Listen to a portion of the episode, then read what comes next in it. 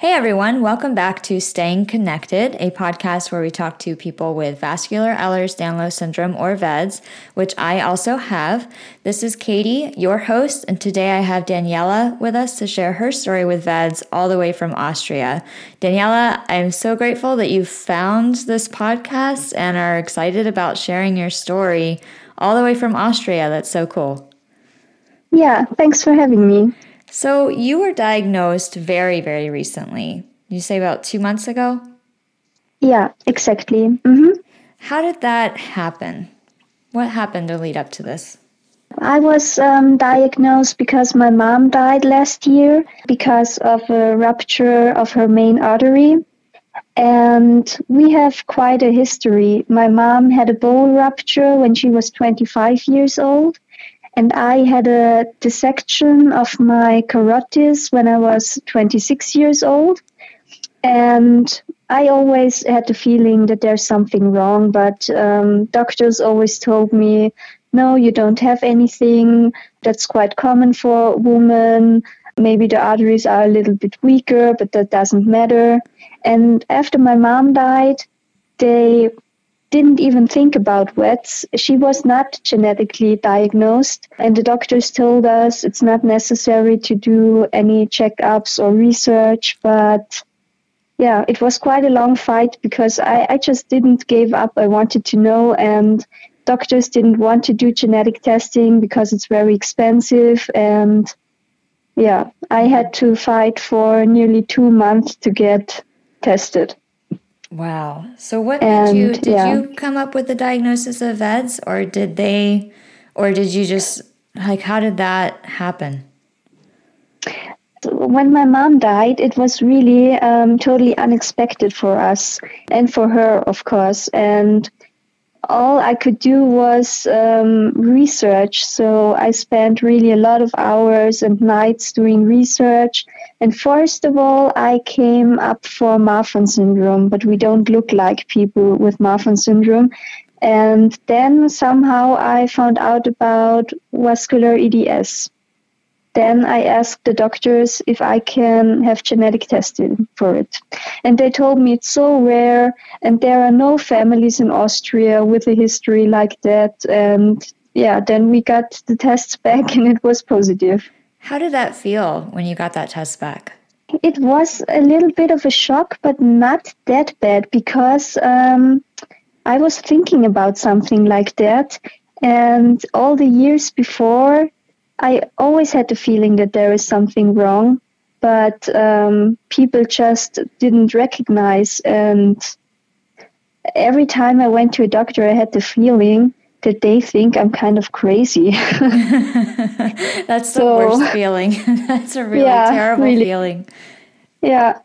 And for me, it, it was good to know because I have a lot of friends who told me I would not want to know, but for me, it's a really good feeling because now I can react quicker if there is anything wrong. Because back in 2010, when I had the dissection of the carotids, it mm-hmm. took me a few days to go to the hospital because um, the symptoms were so strange. First of all, I felt dizzy for two or three days, and my doctor told me, So you are 26 years old and you've never had any um, any signs for stroke or anything like that, so don't worry. And then I had the worst headache of my life.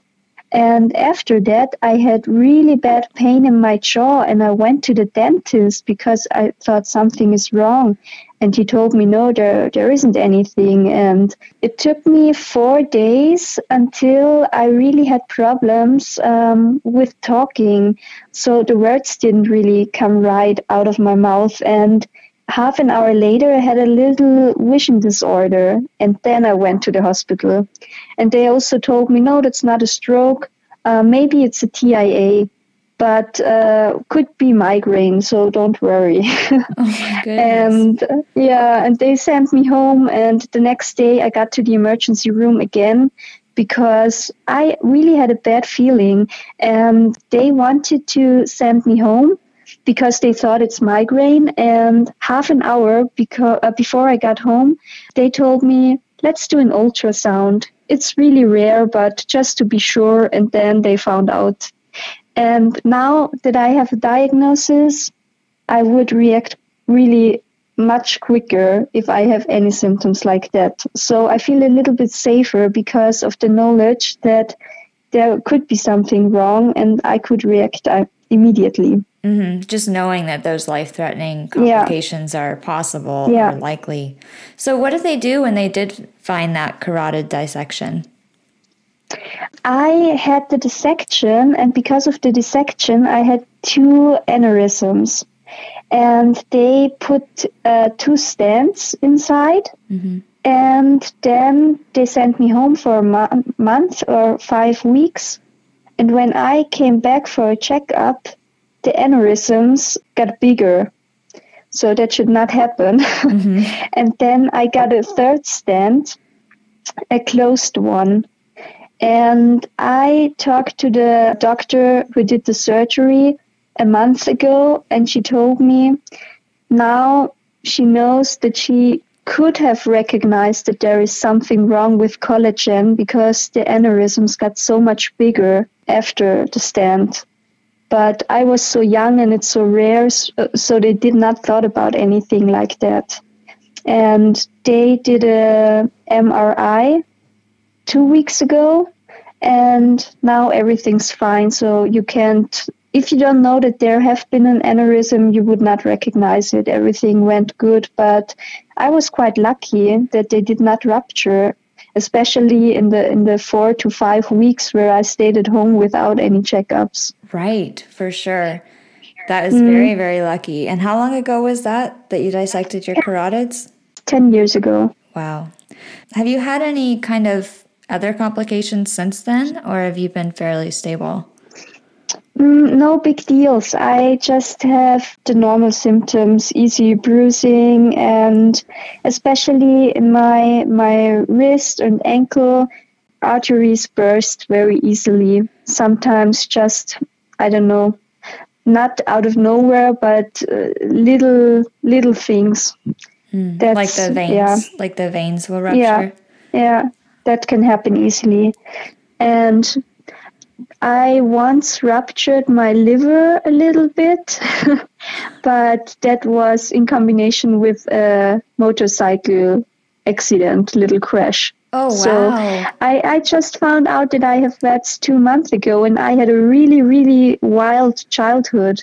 so in my when when I was little I started horseback riding when I was three years old and I own three horses. So there's always something happening. And I was driving motorcycles for, I don't know, 10 years.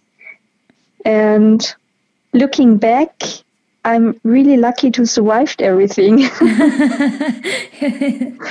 you so have, um... sometimes I don't feel that fragile because I felt so often off of the horseback and nothing really big happened so far. and the lucky. carotid dissection also wasn't out of the blue. First of all, I had quite a lot of osteopathic treatment with my neck, and in the hospital, they told me that's not very healthy. These uh, manual things where you just um, pull at the neck. Mm-hmm. So they told me people without VEDS, it isn't good and I had that, I don't know, 15 times or something like that. And a few weeks later, I was uh, with my horses in the barn and I feeded them, and they had a little fight. And one of the horses um, just pulled me against the wall, and I fell with the part underneath the jaw against the wall. And so the dissection um, happened. I don't know if it would have happened without VEDS or not. Mm-hmm. Very, very interesting. Yeah. So, um, I know you said that when you were trying to get genetically tested, the doctors that you have in Austria said, you know, nobody in Austria has this kind of medical history. So, do you yeah. know anybody else diagnosed with VEDS in Austria? No, I don't know anybody. There is a little group um, in Upper Austria, but just for hypermobile types. Mm. So now in Austria, um, it's really, really rare, and I wear a medical bracelet. But um, doctor from the genetic told me, yeah, that's a good thing. But to be honest, 80% of the doctors in the emergency room, they have to Google it to know about. Yeah, unfortunately, I think that's pretty true here too in the US. There's a lot of doctors yeah. in the emergency rooms that are unfamiliar with this or confuse it with other types of Ehlers-Danlos syndrome. Mm, I asked the doctor, I don't know, 10 years ago, um, if I may could have Ehlers-Danlos, and he was just looking at me and told me, no, you don't look like that. so I don't know, maybe he was confused with hypermobile type because I'm not that hypermobile. Just the elbow, but that's it. so what are the I know you said you had like the visible veins and the bruising. Yeah. Do you have any other kind of like physical outward features? Um, yeah, I, I have uh, the thing with the ears where you don't have oh, ear like connected earlobes? Yeah. Okay. Yeah, I have that. And I don't know, the people from the genetic told me that, that I have a few facial things they recognized immediately. So mm-hmm. we have quite big eyes and they are a little bit deeper. And my mom had a really small nose and very prominent eyes, just like my grandfather. So I think maybe maybe we got it from him because he was also bruising very easily and he had a few symptoms, but he didn't have any vascular issues during his life. But then he died very suddenly when he was uh, 72. What did he die of? We don't know. He just didn't feel good. He told my grandmother, and then he went to sleep and he woke up. And then he was breathing very hardly, and then he died. But we don't know. And in Austria, this was 15 years ago when he died. He was 72 years old. Mm-hmm. They don't uh, take a closer look, so old people die. That's it. So the doctor said maybe it was a heart attack or something like that. But yeah. Do you have children? Just few kids, only dogs and horses and cats. Have you? Um, so, one of the things that happened when I was diagnosed is like I never wanted kids myself, and it finally gave mm-hmm. me a mm-hmm. reason to to say definitively like to have a doctor take me seriously when I would tell them that I didn't want to have kids. Mm-hmm. Have you mm-hmm. ever wanted to have kids? No, I did not, and I don't know why. Maybe I don't know. I told my mother because she always wanted that I get pregnant. mm-hmm. She wanted to be a grandma. And I always told her I would not want to have kids until I know what's wrong with us. So I always had a feeling something's not okay. And I don't know if that's the main reason, but um, I, I really like kids. I work with kids every day and I really like them a lot, but I don't need to have my own. So that did not the the diagnosis didn't really change that for you then. No, no. I don't know. I, maybe if I really would love to have children, I don't know if I would like to risk it. But mm-hmm. on the other hand, even if the lifespan of the child would be, I don't know, for example, 45 or something like that, I think life is worth living anyway because you never know. You can have a healthy child with the best genes, and then I don't know, it it it has an accident, car accident, or whatever. So you never know. And I think life is fragile anyway for everyone. Mm-hmm. And if anybody would ask me now if I would have been born if I could choose, of course I would have, because my life is great anyway, and you never know but I don't think it's just for people with VEDS, it's for everybody. Mm-hmm. So future is never sure for nobody. Right. So how has this changed? It's only been two months. do you have a different kind of yeah. care team now? Has it changed anything about your day to day life? The first, I don't know, two weeks, I was a little bit afraid And I had a, had a few kind of panic attacks at night because I was afraid that maybe my my heart artery could burst or anything like that. But now I got back to normal quite quickly. So there are a lot of days I don't even think about it. And I had to do a lot of checkups the last few weeks, but that's quite okay because it's good for me too. Just takes a little bit of time, but that doesn't matter. And I don't know, 10 years ago when I had the dissection of the carotids, that changed changed my life a lot because I was so young. I was only 26 years old and that was such a close call because I was really lucky to survive all of it. Mm-hmm. And since that, I really enjoy life a lot and I'm really thankful for everything. I have to say that doctors um, in the hospital were not really very empathic because um, I had these two aneurysms. And I remember on a Friday night, I asked one of the doctors if they do an emergency surgery, if anything goes wrong, even on weekends. And he told me, no, we don't do, because if the aneurysms rupture, we can't do anything for you. We won't even get you to, to do surgery. But that's really a nice kind of dying because you only get a little bit dizzy and sleepy, and that's it. and I thought, yeah, great, great. But I'm only 26 years old and I just don't want to die. And they they were really not very sensitive, and I was really afraid. I thought, I, I'm not sure if this uh, really ends in a good way.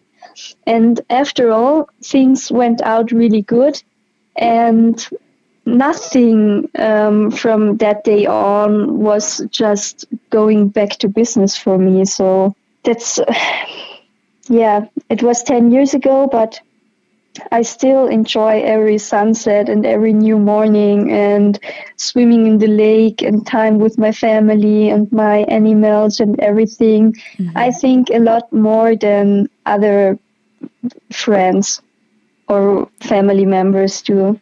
Yeah, it really puts your life into perspective when yeah. things like that happen. Yeah.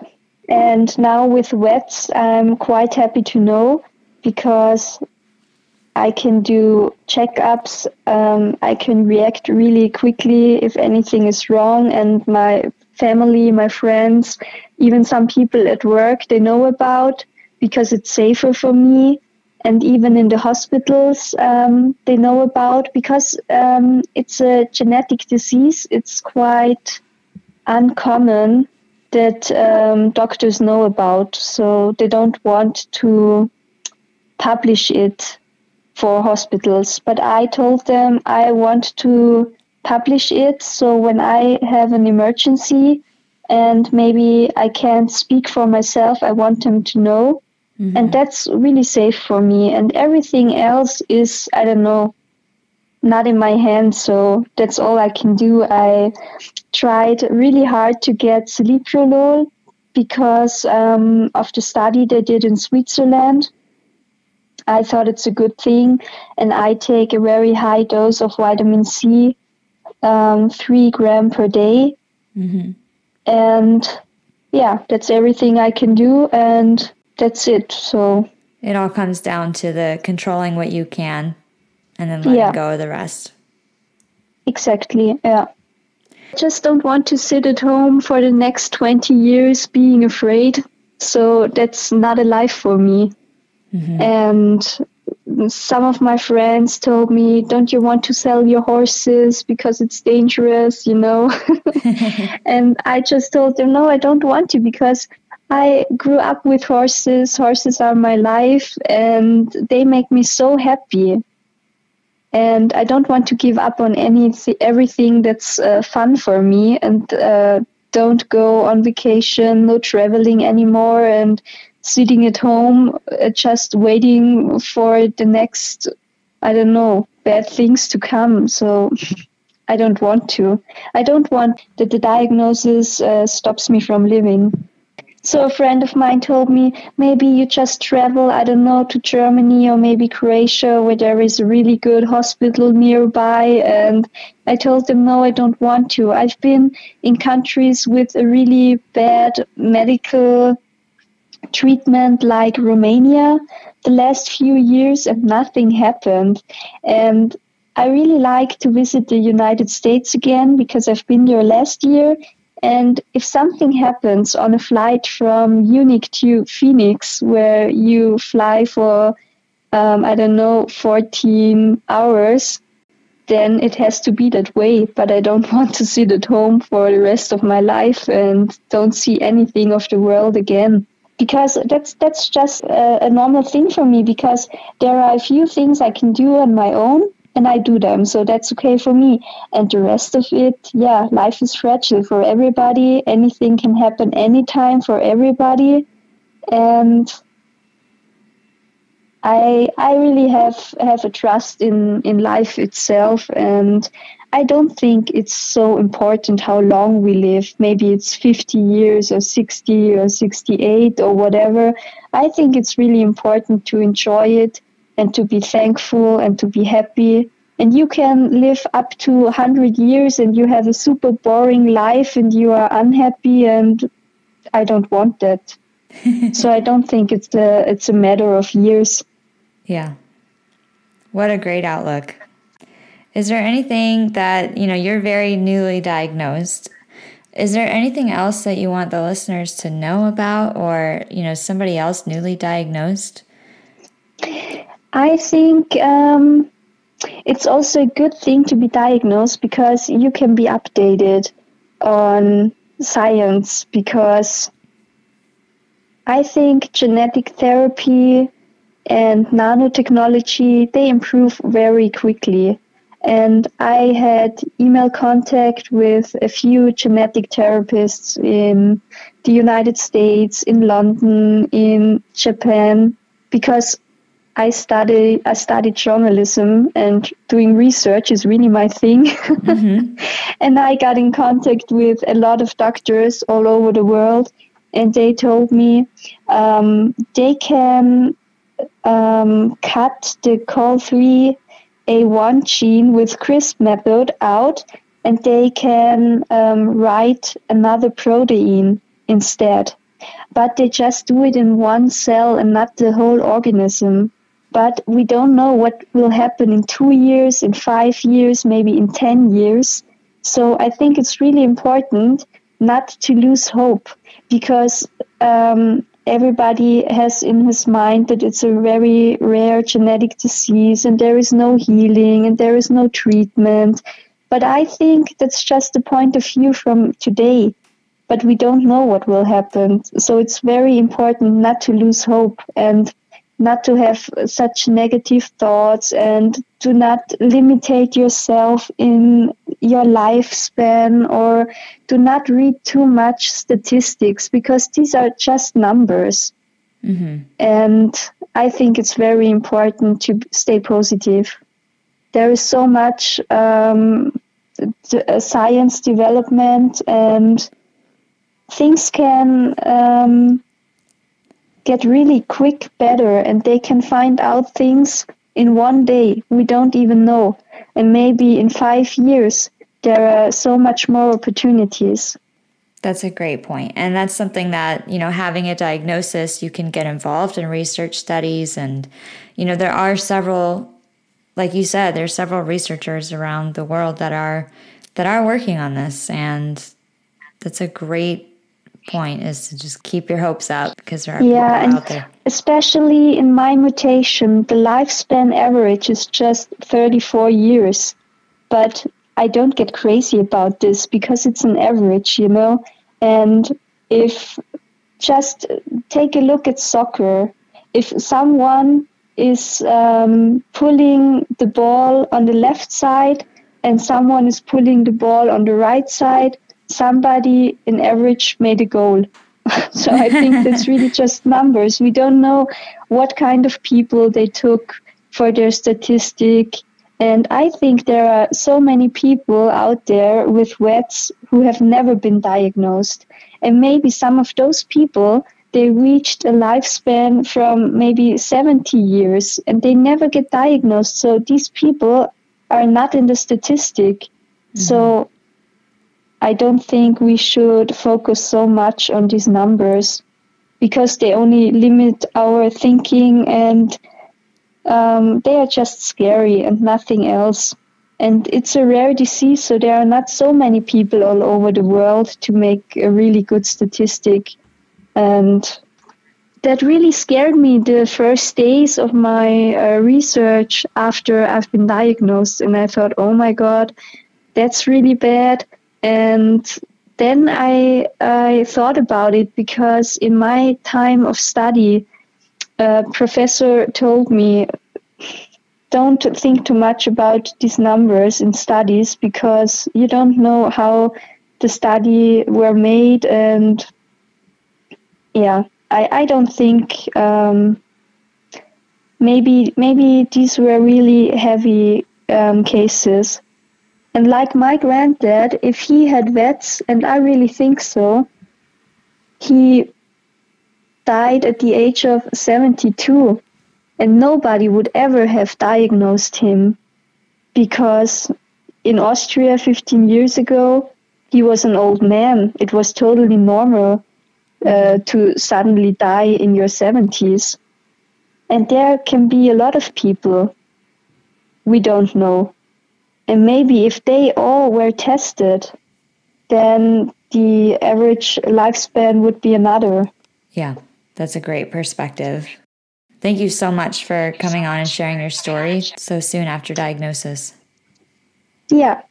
yeah, I really like your podcast a lot. So it helped me really because I didn't feel that alone because it's such a rare disease and I don't know anybody else here in Austria. And I was listening to your podcast a lot after I've been diagnosed. And I think it's really a good thing. And that's the reason I wanted to share my story too.